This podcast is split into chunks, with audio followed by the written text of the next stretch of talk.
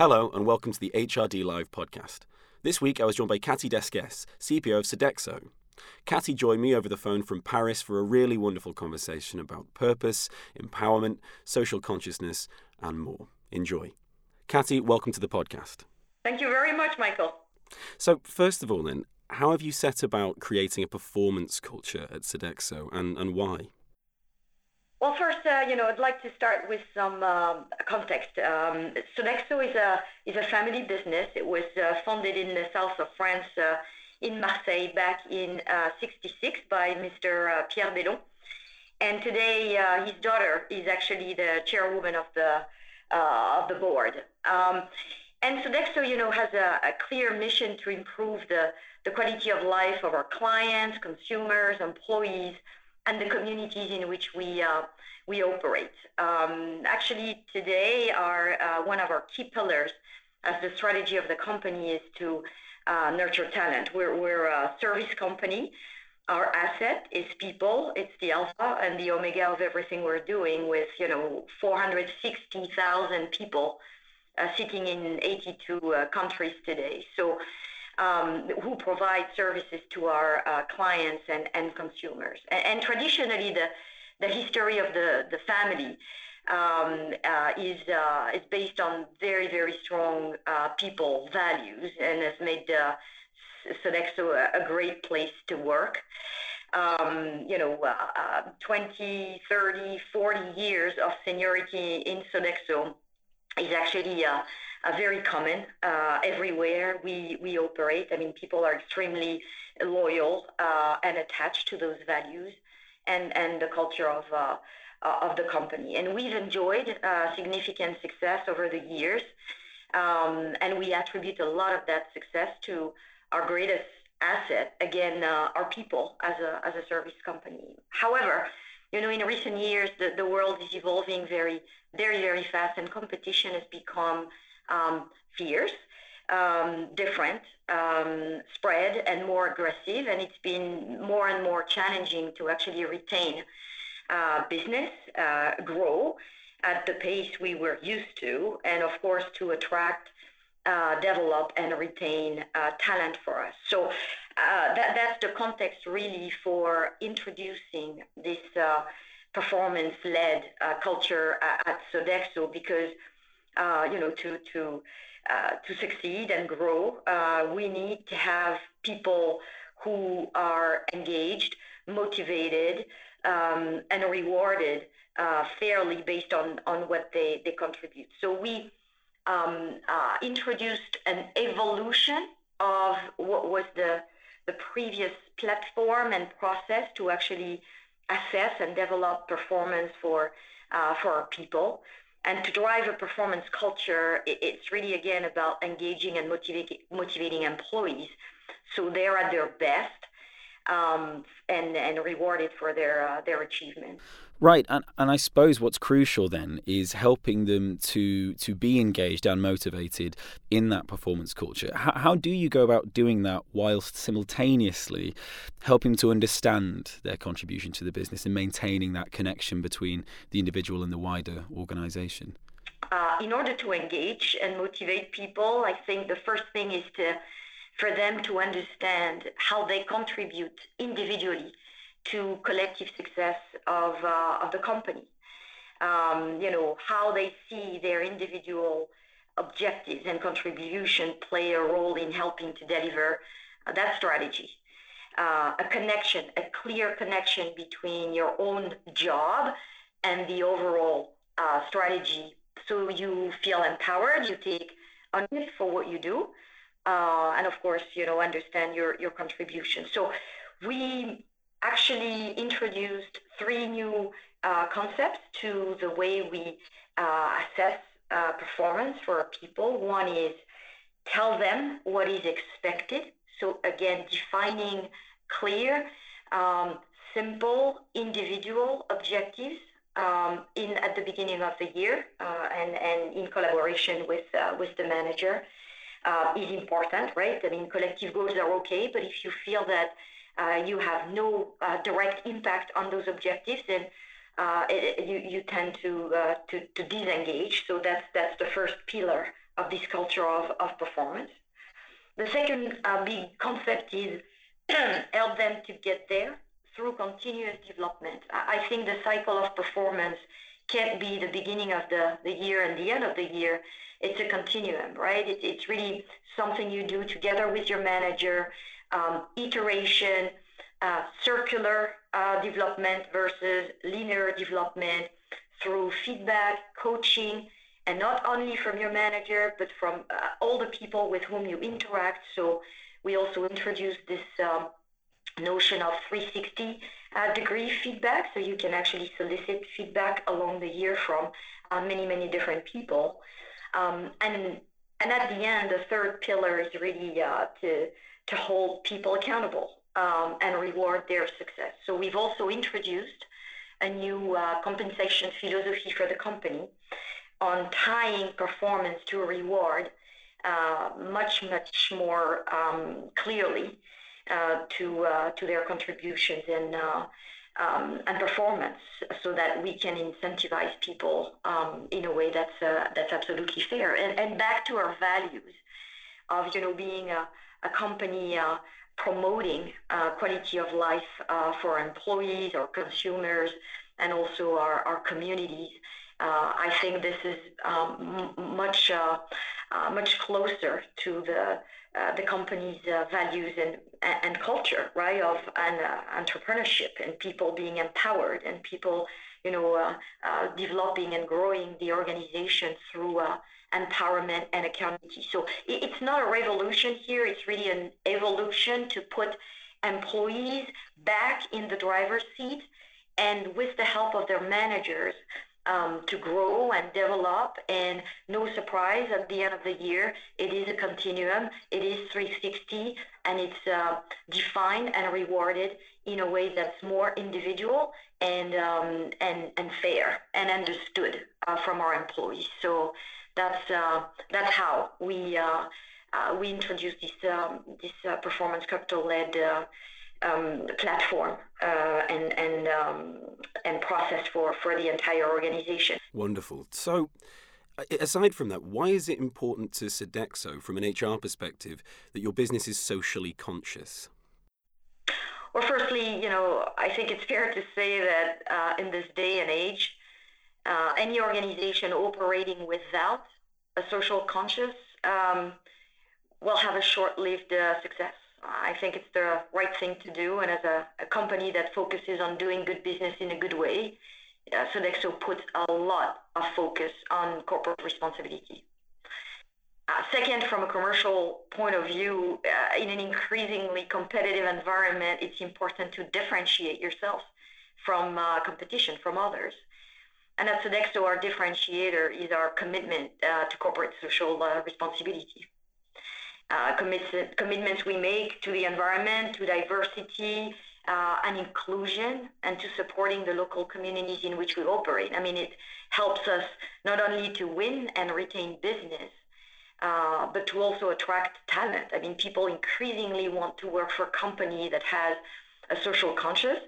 Um, and and as well as you know providing them with an environment in which they can thrive and, and contribute to uh, a greater purpose. So um, you know, for example, I mean, th- through our research, uh, we know that millennials, who will represent 75% of the global workforce by uh, 2025, I mean, it's it's uh, it's it's a lot of the people that uh, will employ. I mean, those millennials uh, want to work for an organization that uh, that fosters innovative thinking, develop their skills, and make a positive contribution to society. I mean, it's a massive differentiator uh, my job is to interview uh, uh, a lot of people, um, you know, to attract people. Or I speak at universities and I see that, you know, this generation is definitely taking this piece into consideration as a, as a massive differentiator for them to start a career and uh, and pursue a career. So by having a, a social conscience of uh, and leading the way in corporate uh, responsibility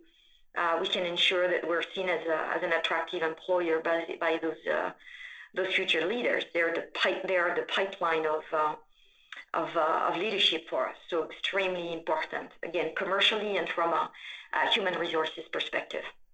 So, so how do you think HR can become a stronger partner in business strategy? Well, HR is a is a business enabler, right? And and that means you know our purpose is to partner with the business to ensure that they're effectively resourced to fulfill their strategic priorities. So this is the role of any HR uh, or people community uh, in any company, industrial, banking. In a company like Sodexo, where again um, your asset is a person, men and women, who deliver services to other uh, men and women, the dimension of HR is um, is different. I think again, um, we not only enable the business to grow with you know providing the right level of skills and talent at the right time in the right job, uh, we are really at the forefront of the business strategy. And in terms of, of partnership, I think uh, that gives again a, a, different dimension and much broader um, scope and impact and value add strategically for uh, for our function. For example, I mean we, we you know have an ambition to grow uh, China by 2025 significantly. In China, we face high attrition rates and so it means that if we want to reach this objective of, of growth, we need to hire in China about 48,000 people every year. It's massive. When you look at the demographics in China, it's an aging population because of the, the sole uh, child uh, policy for you know uh, uh many decades. There's a very limited immigration in, in China, and we are based, our business is mostly based in those big, uh, large uh, urban centers. Uh, the population in China that's available for our jobs probably doesn't sit in those big urban centers. And we're going to soon face a shortage of, uh, uh, of resources, qualified resources for the jobs we're going to offer in China. So this is where the HR function partners with the business upfront to define a business model and to say, okay, based on uh, the, the, the, the labor available in China, the type of skills and population we're looking for, where we're geographically based in China, we're going to reach a limit. Therefore, based on this input, how do we define a business model and a strategy that we that will allow us to grow in China up to our ambition uh, without being limited uh, by the human demographic factor in China. That's an example. That's R&D, uh, that's engineering, and that's supply chain in industrial companies. That's what we do as HR in a service um, company beyond everything else, managing the life cycle of an employee, again, attracting, developing and retaining employees, we also again step very, very early in the um, definition of the business strategy because it's a business of service made of people serving other people. So it's uh, it's fascinating uh, the the role of uh, of HR in in a, in a company like Sodexo. Again, with the values and culture we have, um, best job uh, ever. so, speaking of strategy, then, I know that uh, diversity and inclusion is very important to you. What does a real and effective diversity and inclusion strategy look like to you? Yeah. Um, you know, we, we know uh, that diversity is good for business. And it's not just gender uh, diversity, right? It's uh, uh, the cultures, the origins, generations, uh, disability, um, sexual orientation. It's all inclusive. And the case of establishing a truly diverse workforce at all organizational levels is compelling. The, the moral argument is, is weighty enough, uh, but the financial impact, as proven uh, by, by multiple studies, uh, makes it a, no, a no-brainer. Um, we know that gender balanced teams perform much better than teams that are um, in, um, I would say. Um, an effective D&I strategy delivers two critical benefits. One, for sure, attracting talent and contributing to um, client and consumer satisfaction is two. Yeah, as a company, um, having your employees mirroring the demographics of your clients and your consumers is um, absolutely a need. It's again a key uh, differentiator as you know you're competing against others. If you can put in front of your consumers and your clients people with cultures, origins, um, you name it, that will um, uh, fit with with them. it, it is absolutely uh, absolutely absolutely important. Um, so at Sodexo, we need to make sure our company is an attractive place to work, a place uh, where you know future talent can see themselves developing their career, being recognized for their efforts and contributing to the, the success of the business, and having a diverse and inclusive culture where people can bring their whole selves to work uh, is becoming increasingly important when looking uh, for an employer. Um, it's about diversity, but it's about how people feel uh, working in the company. And this is when the uh, culture of inclusion um, is, is so important. The younger generations are motivated uh, by different factors, um, and we have to, you know, be tuned into uh, uh, this to be able to offer them an attractive, uh, you know, workplace where they feel totally, totally safe, physically, mentally, to work. we're a multi-generational um, company. I was reading an article yesterday about, you know, four generations now. Um, uh, co-hosted uh, in companies, that's also a place uh, a place for diversity and, and inclusion. So it's the what what we do as an organization to attract, retain, develop, but that's also how we're going to develop a culture where people feel that they can again be themselves uh, in the workplace and feel uh, completely comfortable to to contribute to uh, to the collective success. So very, very, very, uh, very important. Finally, Cathy, what would be your top tips for HR and people leaders who want to create this kind of change that you have, this kind of performance culture in their organizations, but they haven't the faintest idea of where to begin? What would you tell them? So we're still at the uh, early stages of our uh, journey, to be um, uh, to be honest and be humble. Uh, so we keep a pulse on the changes we're uh, making uh, at all levels in the organization. So, um, but if I had to probably stress a, a few things, um, it starts with trust and respect.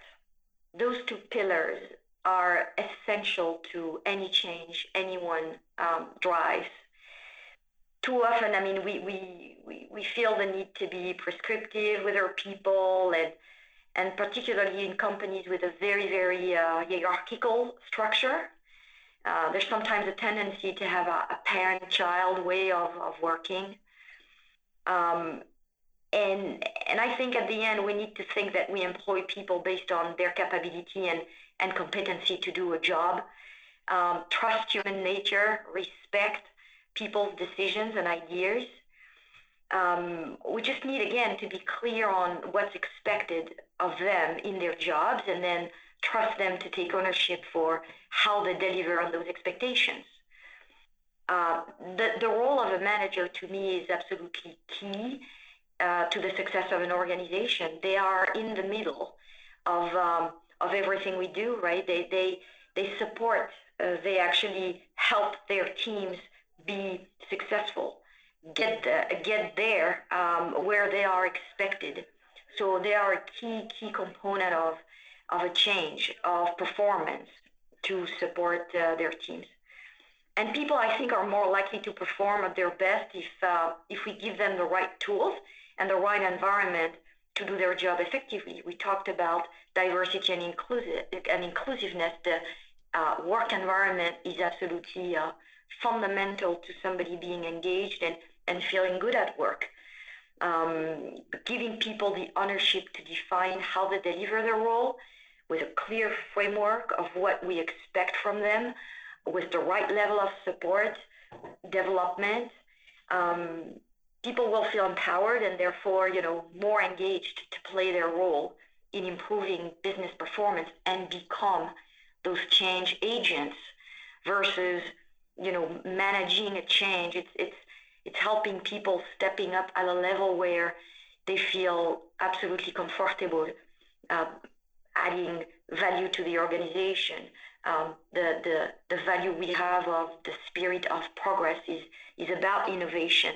And so, how do we uh, take those people to really uh, uh, come and, and propose um, um uh, ideas, uh, suggestions, um, challenging the status quo, and, and, so forth and so on. So, um, the, again, beginning of the journey, um, uh, and and uh, and we'll keep iterating based on the feedback we receive from our employees and managers um, everywhere in the organization. An inspiring note to end on there, Cathy. Thank you so much for joining us. It's been fascinating, and um, I hope you can join us again soon. Thank you very much, Michael. It was uh, my pleasure. Thanks for listening to this episode of the HRD Live podcast with Cathy Desquesses, CPO of Sodexo. If you enjoyed this episode, you can subscribe on hrdconnect.com via iTunes, Spotify, or wherever you get your podcasts for a new episode every single week. See you next time.